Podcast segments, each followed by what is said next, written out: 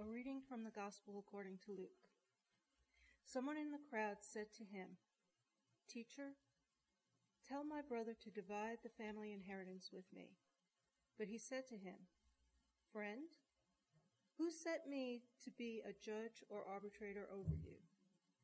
And he said to them, Take care, be on your guard against all kinds of greed, and for, for one's life does not consist in the abundance of possessions.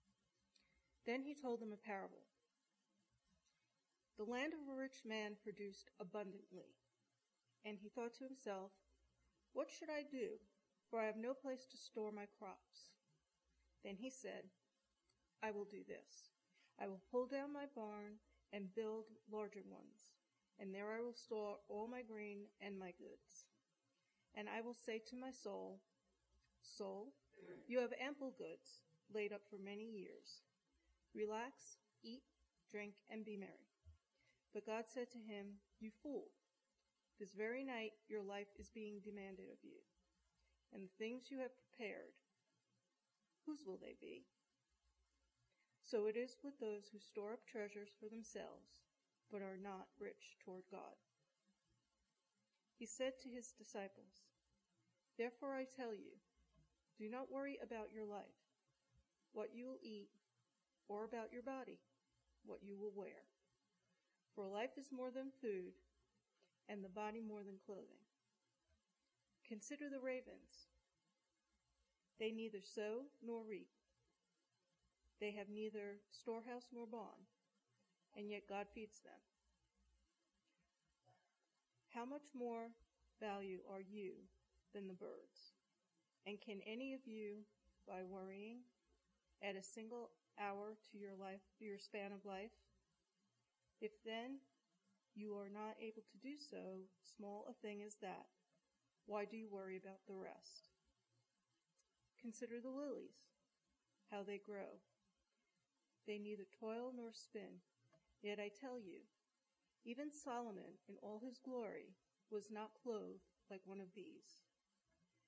But if God so clothes the grass of the field, which is alive today, and tomorrow is thrown into the oven, how much more will he clothe you, you of little faith? And do not keep striving for what you are to eat and what you are to drink, and do not keep worrying. For it is the nations of the world that strive after all these things, and your Father knows that you need them. Instead, strive for his kingdom, and these things will be given to you as well. Do not be afraid, little flock, for it is your Father's good pleasure to give you the kingdom. Sell your possessions and give alms. Make purses for yourselves that do not wear out, an unfailing treasure in heaven where no thief comes near and no moth destroys. For where your treasure is, there your heart will be also. The word of God for the world.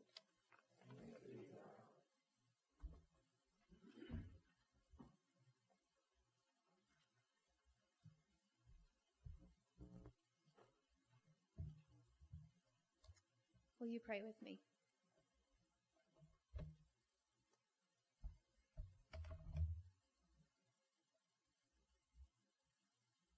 Oh God, our abundant provider, who loves us always, even when we think we must earn it, even when we think we don't deserve it. Your call beckons us to nevertheless come before you, just as we are, to come and receive the greatest blessing your acceptance and your love. Help us to trust that in you we are enough, that with you we have enough. and to model that way of living in peace with you wherever we go. And so may the words of my mouth be enough, and the meditations of all our hearts be pleasing and acceptable to you this day. O Lord, our rock and our Redeemer. Amen. On September the 5th, 1882, 10,000 workers took unpaid time off to march from City Hall to Union Square in New York City, protesting poor working conditions and demanding their employers renegotiate hours and pay. This was the late 1800s, the Gilded Age, at the height of the Industrial Revolution in the United States, where the average American worker worked 12 or more hour days, seven days a week, to eke out just a basic living. Despite restrictions in some states, children as young as five and six years old toiled in mills, factories, or mines, earning a fraction of their adult counterparts' wages. People of all ages, but particularly the poor and the recent immigrants, often faced extremely unsafe working conditions and insufficient access fresh air, sanitary facilities, and breaks for rest. This protest march in New York City eventually became known as the first Labor Day Parade and inspired local leaders to declare the first Monday in September as the working man's holiday. But the federal government didn't recognize the first Labor Day as a legal holiday until 1894, a long 12 years later, after employees at the Pullman Palace Car Company in Chicago went on strike to protest wages and the firing of their union representation. So in June of 1894, the American Railroad, Railroad Union called for a boycott of all Pullman Railway cars, crippling rail traffic nationwide, which of course got the federal government's attention. And so to break the strike, the government dispatched troops to Chicago, leading to a violent uprising, the deaths of many workers, and police protection. And so, in the wake of this massive unrest, in an attempt to repair ties with the American worker, Congress passed an act declaring Labor Day a legal holiday in the District of Columbia and the territories. I don't know about you, but I didn't know any of that growing up celebrating Labor Day as another day off from school, another Saturday. I'm going to take advantage of the sales. Labor Day was just a day off. I didn't think about the why that it exists on our national calendar, which is kind of a shame for me. I'm a little embarrassed that I didn't know that because it took tremendous courage, blood, sweat, and tears to establish this day off for all who labor. And yet, there will be businesses open tomorrow, laborers and workers still on the clock to serve those who have the ability to rest. It's a complicated holiday when you think about it. Labor Day, this holiday that honors workers. This parade whose origins began as a protest march, not float filled celebrations down Main Street, reminds me of another act of legislation of sorts to set aside a Sabbath day, Labor Day by another name, and to keep it holy. The fourth commandment, to keep Sabbath, is rooted, as Davina read, in the people's experience, lived experience of slavery. In Egypt, the slaves had no fulfilling vocation. For a slave lives in a system of constant coercion through fear and violence. A slave's energy is consumed with no life giving return. Any rest given to slaves was just for the purposes of furthering production and exploitation. under the constant expectation to produce from Pharaoh. There were no choices, only unrelenting orders to keep up with the inexhaustible schedule for making bricks, to build supply cities, bigger and better barns for Pharaoh to store all his crops and resources.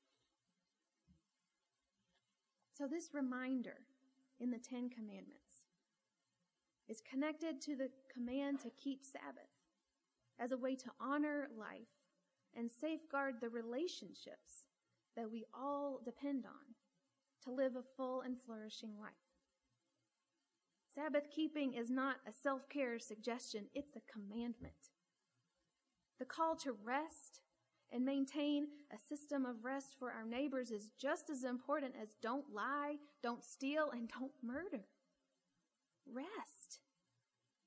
God did not liberate the people from slavery in order for the practices of slavery and systems of anxiety, coercion, and exclusivism to continue once the people made it into the promised land.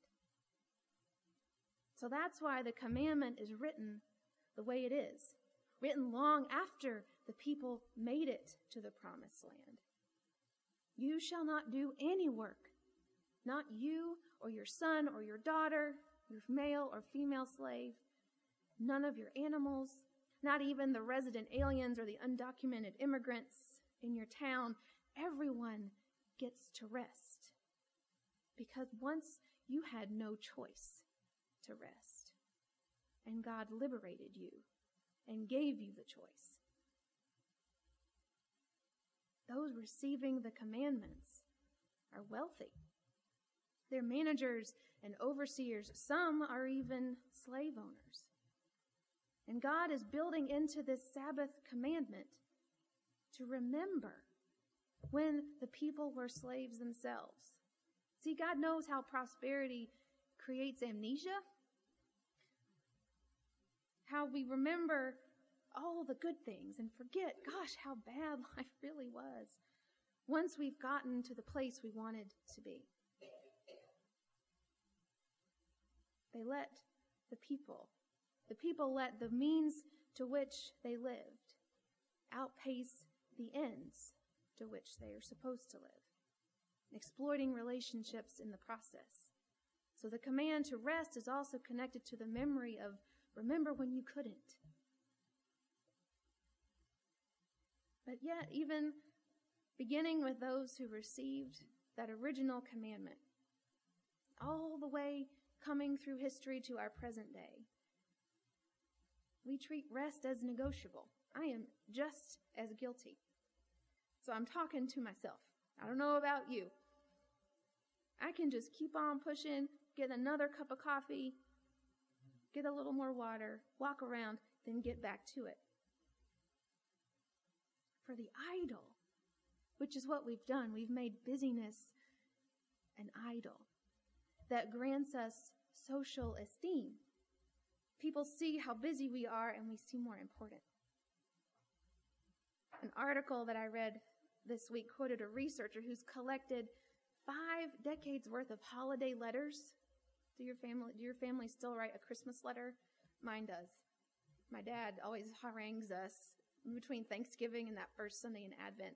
Tell me what you've done this year. Give me at least three to five sentences to put it in our letter. And the researcher has found that over these 50 years of writing holiday letters and mailing them out to our wide circle of friends, they've come to dwell less and less on the blessings of the season and more and more on how jam packed this family could get the previous year's activities. So, based on this archive, the researcher concludes that keeping up with the Joneses now means just trying to outschedule them. And then saying, oh, right, and Merry Christmas, even though we're so exhausted. Well, as we heard in our children's sermon, and as Jesus has told us, he has a lot to say about this kind of lifestyle to his disciples and that poor person who dared to get Jesus involved in family drama over money. I feel bad for that person who probably just wanted an answer and instead got this whole parable. That life does not consist in an abundance of possessions.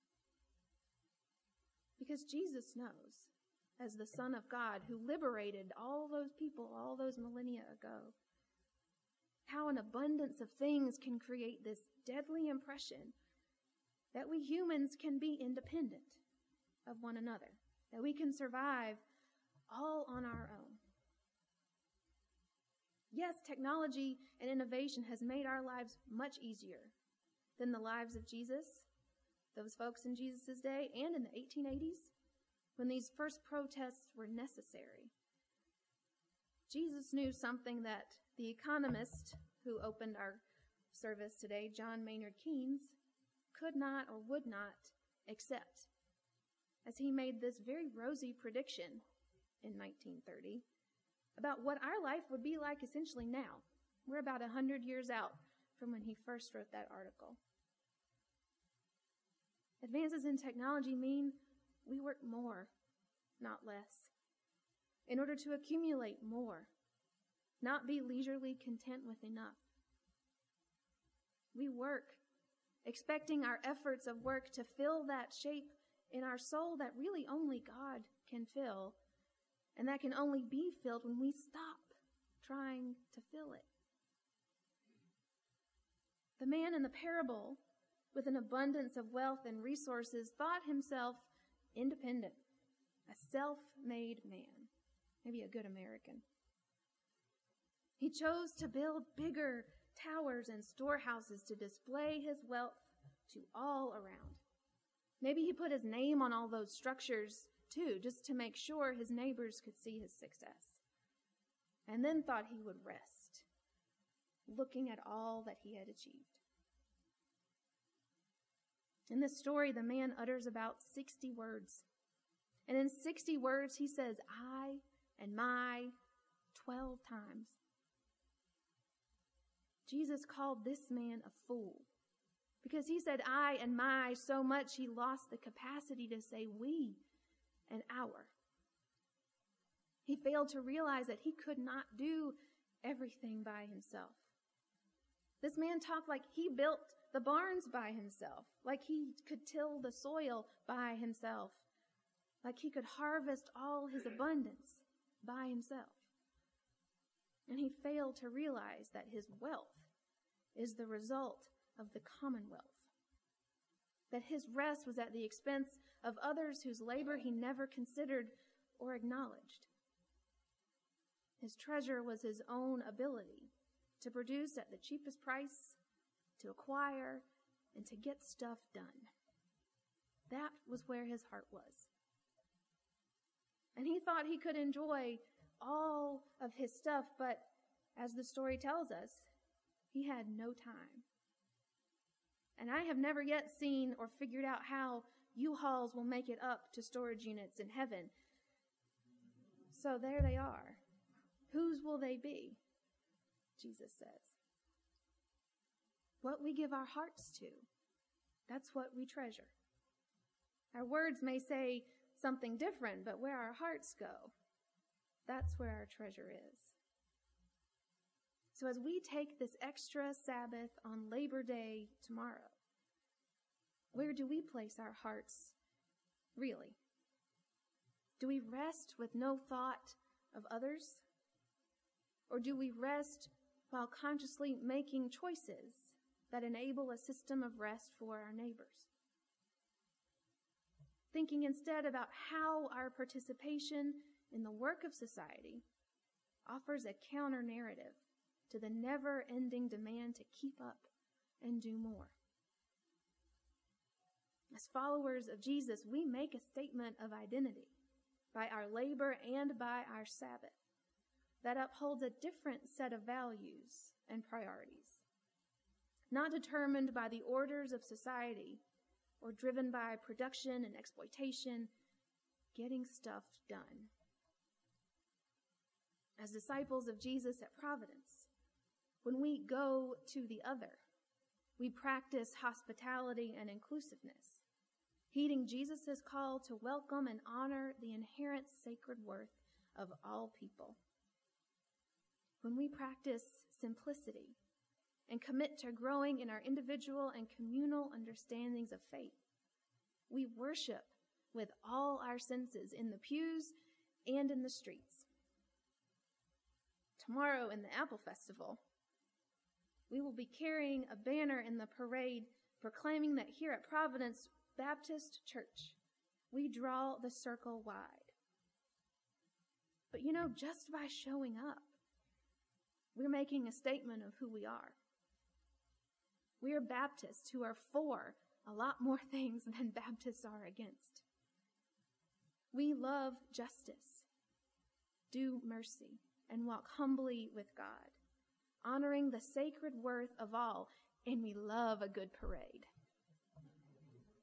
We're people who care deeply about our community and those who live here.